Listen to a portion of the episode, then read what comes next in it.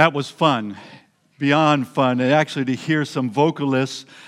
Well, I welcome you to this first Sunday, the first Sunday of Advent. I'd ask you, please, if you would turn in your copy of the Scriptures to the book of Isaiah, Isaiah chapter 9. Christmas never ends. And if you look in the book of Isaiah chapter 9, you're going to see wondrous things that were prophesied concerning this Christmas that never ends. I'm James Schaefer, one of the elders here at Grace Church, and welcome to you. This is the first message in the series of Advent as we lead to the celebration of the birth of Christ. And looking with me, please, to Isaiah chapter 9. Isaiah chapter 9. But I wanted to ask you a question first.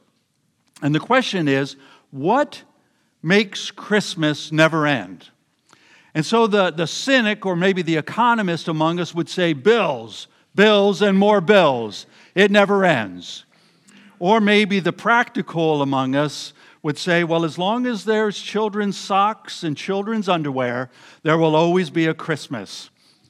I remember when Elizabeth and I were sitting together with the children and just thanking God and praying that Christmas would never end. Not just that celebration time, but Christmas would never end in our hearts. Little did I know that less than a year later, I would be in Afghanistan worshiping and enjoying the Lord Jesus Christ as Savior with soldiers and with Afghans, some of them actually being Taliban as well. You know, Christmas never ends. And it is about the Savior, Jesus Christ. From the beginning of time, and all human events and all life had pointed to the Savior, Jesus Christ. So last Sunday we were talking about lasting thanksgiving. This Sunday we're talking, and I'll share with you about Christmas never ending, and there are two purposes. The two purposes are to bring God's never-ending light to the world, and second, to bring the never-ending Lord to the world. If you would look with me in the book of Isaiah, we'll read together, or I'll read and you follow along. Isaiah chapter 9, beginning verses 1 through 2, and then I'll skip down to verses 6 through 7. But there will be no gloom for her who was in anguish. In the former time, he brought into contempt the land of Zebulun and the land of Naphtali. But in the latter time, he has made glorious the way by the sea, the land beyond the Jordan, Galilee of the nations or Gentiles. The people who walked in darkness have seen a great light. Those who dwelt in the land of deep darkness, on them a light has shone. Verse 6, for unto us a child is born, unto us a son is given, and the government shall be upon his shoulders. His name shall be called Wonderful Counselor, Mighty God, Everlasting Father, Prince of Peace. Of the increase of his government and peace, there will be no end. And on the throne of David and over his kingdom, to establish it and uphold it with justice and with righteousness from this time forth and forevermore. The zeal of the Lord of hosts will do this. Christmas never ends. That's not just a hyperbole or just a great idea for economists or for those who would love you to shop forever. No, Christmas never ends, and that was the intention of God the Spirit in these two purposes, to bring God's never-ending light to the world and to bring God's never-ending Lord to the world. Verses 1 and 2 point out this fact, friends. Point out this fact, that without Christmas being planned from eternity past, in the mind, and in the plans, and in the machinations through history, there would be no light in this world. Historically, those who were living in darkness in the period that was referred to in the Scripture were in the region of the Jews who were slaughtered, who were deported, or who were repopulated by a cruel nation, the nation called Assyria. You can look it up. About 500 years before Christ, this took place. They were in a dark, dark life and a dark, dark time for many years because of this cruelty of a nation that destroyed Israel at the time. And yet, the darkness of that society, much like what we're going through today and we're seeing around us, it wasn't only due to the outside evil of an oppressive nation. It was also due to that society that was consumed by sensual seeking, cursing, distress, the Scripture says, gloom, and anguish. And I want you to gather some of what you may understand was going on then that may be a parallel today.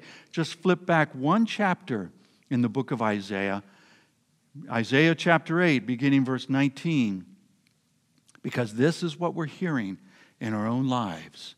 And when they say to you, when everyone says to you, inquire of the mediums, the necromancers, the spirits and the wizards, those who chirp and mutter.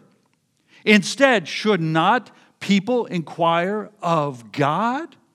Should they inquire of those who talk to the dead on behalf of the living? Instead, go to the teaching, go to the law, go to the word of God. If they will not speak according to this word, it is because they have no light. They will pass through the land greatly distressed, hungry, and when they are hungry, they will be angry and will speak contemptuously, not only against the king and the government, but also against their God. As they turn their faces upward, they curse. And when they look to the earth, they behold distress, darkness, the gloom of anguish, and they will be thrust into thick darkness. Friends, I don't share this with us so that we become depressed about why Christ came, but rather so that we understand that the gloom of what has been part of the world is a gloom that still persists today in many hearts. When Jesus Christ was born on this earth, these people who were referred to in Isaiah chapter 9 and chapter 8 were still under the deep sense of abandonment from God. They were hurt. They were under depression from their own sin, abuse of an evil nation, and abuse of the times even then. They were in darkness. No light penetrated them. And yet, this was not the only dark region in the world, and everywhere else was rainbows and unicorns and puppy dogs. They were like the rest of the world in deep darkness. So if you haven't noticed, Olympian epic evil has always dirtied and vomited over this world. And the smell is increasing. And why? Because the Scripture says, from the very beginning, the first book of Genesis, that every inclination of the thoughts of the human heart was only evil at all times. I only say this to point out that, in fact, before Christmas, there was no light, no hope of light, nor would there be light in the world. But Christmas is the solution for light.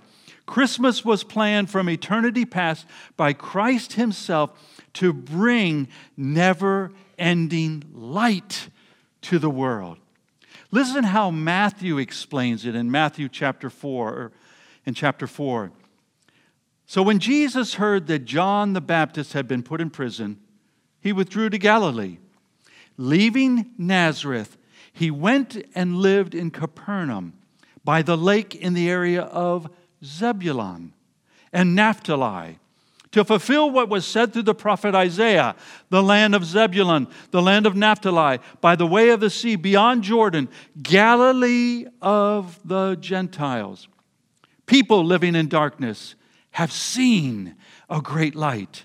On those living in the land of the shadow of death, a light has dawned. And from that time forward, Jesus began to preach and say, "Repent, for the kingdom of heaven is at hand." How did he bring light? He brought light when he brought his very self, himself, to the world. John chapter 1 says it this way: in him was life, and that light was the light of the world. Jesus Christ planned it from eternity past. He had been anticipating Christmas more than we could have anticipated it. It was his plan to bring light to those, to us, who were in gloom. So who did he bring the light to? John chapter 1 goes on to say, he, the true light, gives light to just the select few, just the people like us, just the ones who we like. No, the scripture is plain. It says, to everyone. And yet, when Christ came in human time, he began with a particular group of people called the lost sheep of Israel. Matthew 15 says, "I was sent only to the lost sheep of Israel." But when Jesus Christ came, and this was, by the way, his first ministry time, his first action of ministry in which he went to these people, he didn't come to those who were the proper Jews, to those who were the ones who had become more self-satisfied, but he came to the half-Jews. He came to those who were hated by the Jews. As a matter of fact, they were hated by their neighbors. Everyone hated these half-Jews. And by the way, as a result, they hated everyone else. And they started to rebel against everyone else. They were a pariah of hurt and darkness in that society. And that lake region, that region by the Mediterranean to the Lake of Galilee. But, you know, it's interesting as well that these who hated the Jews, who were hated by the Jews and everyone else, are the very same people who hate Jews and Christians today. Who are they? They're the same people who are called the Palestinians, the very same ancestors who were there before. But at the time of Jesus, how did they respond? They repented. They repented more than any other region of Israel. It's funny how the most unlikely people are the ones that God goes to first. The most difficult. Isaiah chapter 9 says that those who repent and turn to him, there will be no more gloom. They were the ones who repented. So I ask us a question, and I ask myself, where do we think God is planning his next revival of repentance? His light might shine more brilliantly in those areas that we despise, the people that we don't like, people called terrorists, people in Las Vegas, people in Russia, North Korea, or even possibly worse, those who are in the Washington, D.C. area. That includes me. He brings his light by his divine presence to those who were the foulest, those who were the most despised of all sinners, people just like us. So why does he bring his light? Well, Jesus said it himself. It's in fulfillment of what the prophet Isaiah said. He said this, "Repent, for the kingdom of heaven is at hand." He, Jesus Christ, is the kingdom of heaven. And he said, repent. He wants us all to repent. This is why This is why to simply turn to him, to those under the depth of darkness and depression, or to those who are self-righteous. Why? He wants us to turn to him. And so that brings us to the second purpose of Christmas, never-ending Christmas, is to bring the never-ending Lord to the world. The light of Christmas, first off, is not just that warm glow of the Hallmark Channel, aww, or the thin romance that maybe we see spoken of at this time of the year, but rather it is, he is, the blaze of God's glory, the never-ending Lord to the world, who comes to the world, as Isaiah explains it, by three prophetic actions. Three prophetic actions. Look at Isaiah chapter 9, verse 6. The first one is this, that the child, the God-child, was born. Isaiah chapter 9, verse 6, for unto us a child is born. The greatest skepticism of all skepticism throughout time has been that God could be, would be born, physically present on this earth. God, not just a demigod, not just a fake God, but God himself would come to this earth. And skeptics have continued to poke at this. And yet the prophetic action proves that the birth of the never-ending Lord was always God's intention. Always his intention. And it began in the book of Genesis, in the Garden of Eden, in chapter 3 of Genesis, where the very first explanation that the child would come was when God spoke to Satan. And he said in chapter 3, verse 15, I will put open hostility between you, Satan, and the woman, and between your seed or offspring and her seed. He, very interesting now, it changes from her offspring and it uses the male singular pronoun. He will fatally bruise your head, and you will bruise his heel. The offspring from Eve was not just a human. This one who is the God-child, the only one who has the ability to bring an end to Satan, to crush his head. This is the beginning of the prophecy of the God-child coming to this world. Isaiah goes on to prophesy, and he said in chapter 7, just two chapters before where we were, he foreshadowed about the virgin who would bear God the child. Chapter 7, verse 14 says, therefore the Lord himself will give you a sign. The virgin will conceive and will give birth to a son and will call him Emmanuel, God with us. And though this is not referring to the wife of Isaiah, she was not a virgin. She had already borne a child who is named in the book of Isaiah. No, this is God with us, God the child.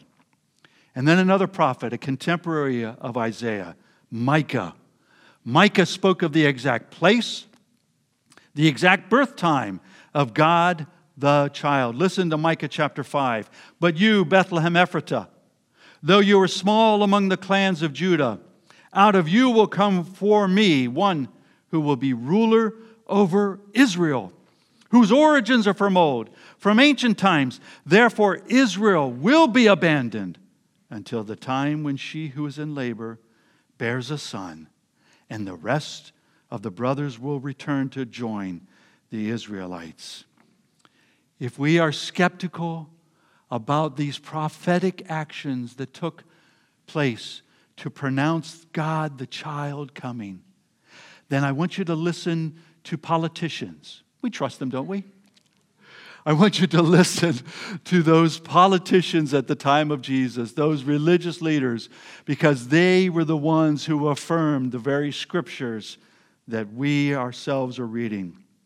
Because they said themselves about God the Messiah, the Christ child, in Matthew chapter 2, when King Herod, it says, called all the political leaders and all the priests and all the teachers of the law, and he asked them where the Messiah was to be born. And they answered, in Bethlehem, Judea, for this is what the prophet has written. Not only do the prophetic actions show that the God child would come, not only do the politicians and the skeptics affirm that it is what they understand, but we ourselves understand that the never-ending Lord is who was born as the prophesied child. The second prophetic action is this, that the child who is the never-ending Lord can only be called the titles of God. It is even more exciting in chapter 9, verse 6, the second part. Isaiah chapter 9, verse 6, the second part. And he will be called Wonderful Counselor, Mighty God, Everlasting Father, Prince of Peace. This never-ending Lord is called the titles of God. As a matter of fact, the word God is the word El in Hebrew, which can only and only does repeatedly, with no exception, refer to the God. John put it this way, in the beginning was the Word, and the Word was God. The second prophetic action shows that he has the titles of God. The third prophetic action concerning the never-ending Lord is in chapter 9, verse 7. And of the greatness of his government and peace, there will be no end. He will reign on David's throne and over his kingdom, establishing and upholding it with justice and righteousness from that time on and forevermore. The third prophetic action is that this child, this one who is the God, will reign forever and ever. The Psalm puts it this way, Your throne, O God, will be forever and ever. A scepter of justice will be the scepter of your kingdom. That's why the Apostle Paul said it in Colossians 1, the Son is the image of the invisible God, firstborn over all creation, for in him all things were created, in heaven and on earth, visible and invisible, whether thrones or powers or rulers or authorities, all things have been created by him and for him, and he is before all things, and in him all things hold together. This is the never-ending God who was born, the Lord. And so the first purpose of Christmas is that he brings never-ending light. He brings himself. The second purpose of Christmas is that he brings the never-ending Lord to the world. But how do we know he's going to fulfill it? How do we know that he's going to back up his promise? His good faith promise. It says in chapter 9, verse 7, the zeal, the ardor, the burning, jealous love of the Lord will accomplish this. This is not a mild child alone. This is the mighty Savior, everlasting God, who out of burning desire for us, for this broken world, this dark world, says, I burn to see that this is what happens. I will fulfill it out of my own burning passion for you. But it seems that the only kind of burning that we see in this world is from weak and bloodless people who continue in lust. Or the only kind of action that we may see from leaders is limp and languid. There was a person who wrote, some of you may remember, back in the 70s. His name is Wilbur Reese. And he put it this way in a poem. He said, I would like to buy $3 worth of God, please. Not enough to explode my soul or disturb my sleep, but just enough to equal a warm cup of milk or a snooze in the sunshine. I do not want enough of him to make me love the black man or to pick beets with a migrant or go to Kentucky. I want ecstasy. I want fascination. I don't want transformation. I want the warmth of the womb. I don't want a new birth. I want about a pound of the eternal in a paper sack.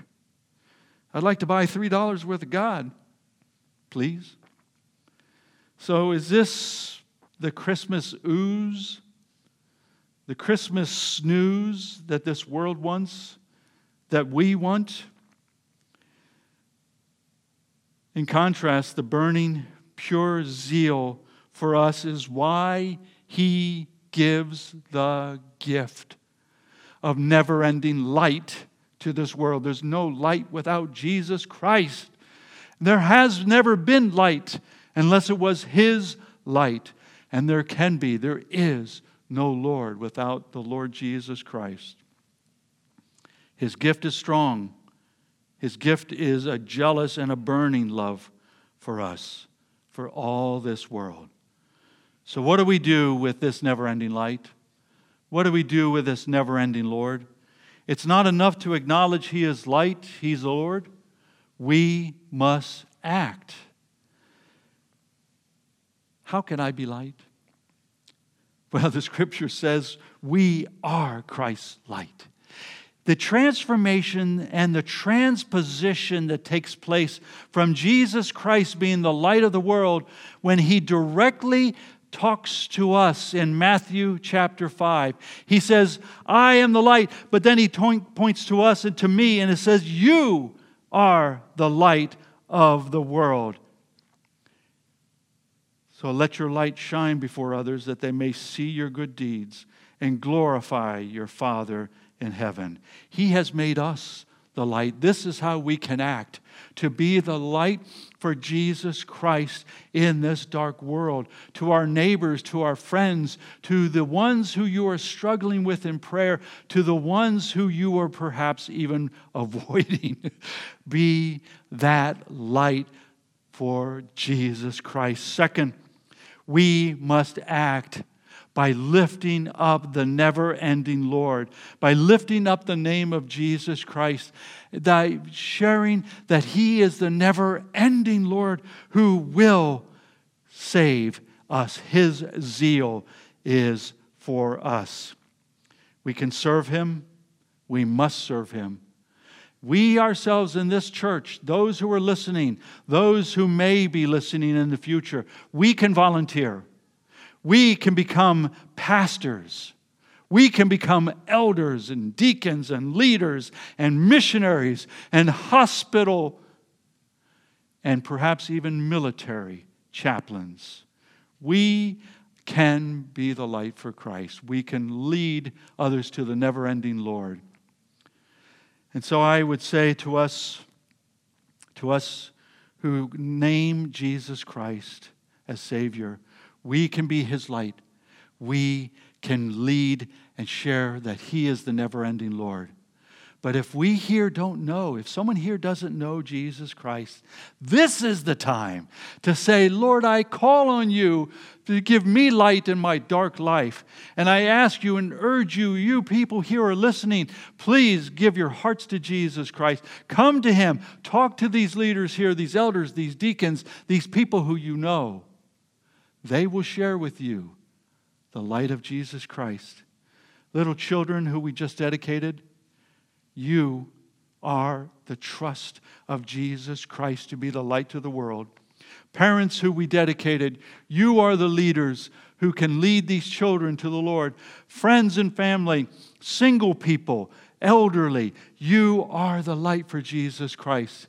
This is not just a holiday that's coming up. But this can be the never-ending, illuminating time for the light and for the Lord Jesus Christ. Let us pray. And so, God in heaven, we humble ourselves, I humble myself before you, recognizing that you as light have peered into the darkness of my life, of these lives, and you have seen us, and you shine light, you love us, you do not abandon us. You are the never-ending Lord of Christmas. Christmas never ends because you are that light, you are that Lord. Use us, we pray, O Lord. Use us. Use your word of the great prophet Isaiah from time past that prophesied this Christmas, that we ourselves may be part of your Christmas never ending. And we thank you for hearing our prayer, and we praise you, and we worship you, for you are our God. And all God's people answered, Amen.